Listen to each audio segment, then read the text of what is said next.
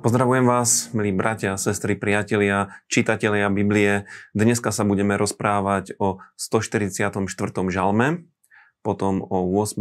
a 9. kapitole knihy Zjavenia svätého Jána a potom si preberieme prvú a druhú kapitolu proroka Ezdráša alebo skôr kniaza Ezdráša. Tu som sa pomýlil. V každom prípade poďme na to.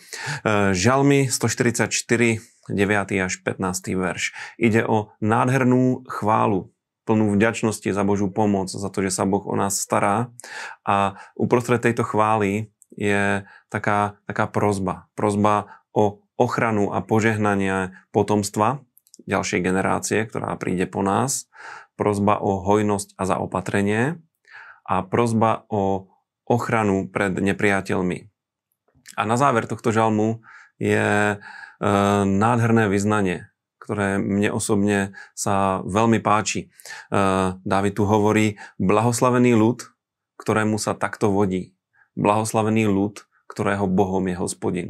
A toto je veľká pravda, ktorú môžeme vidieť aj v dejinách eh, ľudstva, lebo práve tie národy, ktoré boli s Bohom, práve tie národy, ktoré mali e, hospodina, Boha Biblie ako svojho vládcu a e, riadili sa jeho slovom, jeho princípmi, tak na tie národy prichádzali všetky tie veci, ktoré sú v tomto žalme spomenuté. To znamená ochrana e, pred nepriateľmi, hojnosť a zaopatrenie a vôbec všetky prejavy Božej priazne.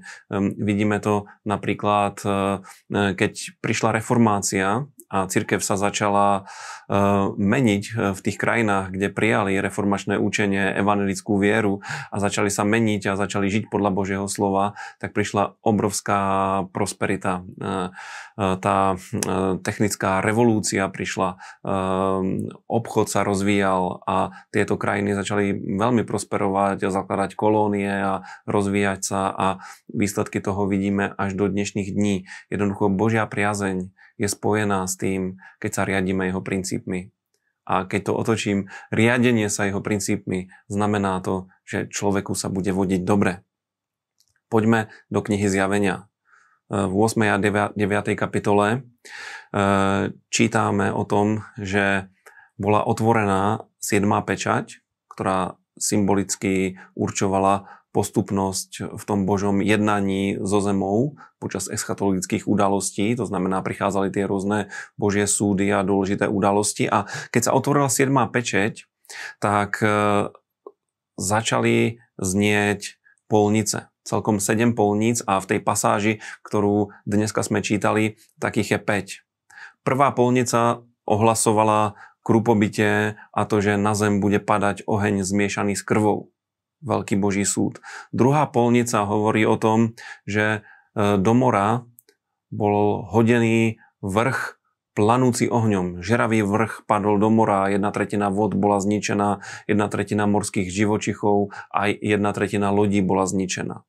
Tretia polnica ohlasovala opäť padajúcu hviezdu, aj to predtým mohol byť meteorít, aj toto. Táto hviezda sa volá Palina a ničí tretinu pozemských vôd.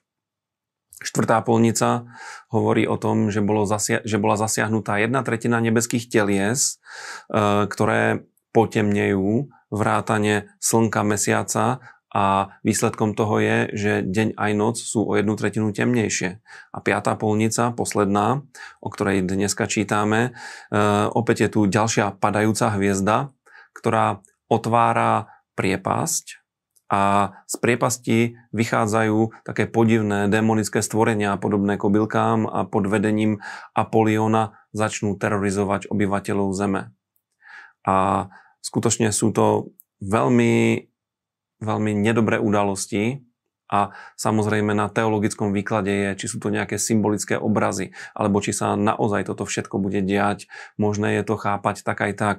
V každom prípade e, v posledných časoch e, neočakáva túto zem nič dobré.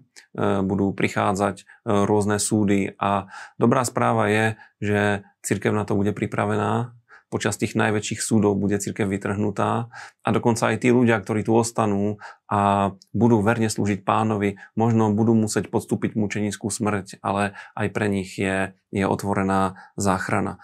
A o ďalších polniciach budeme hovoriť v najbližších reláciách. Poďme ešte do Ezdrášovej knihy.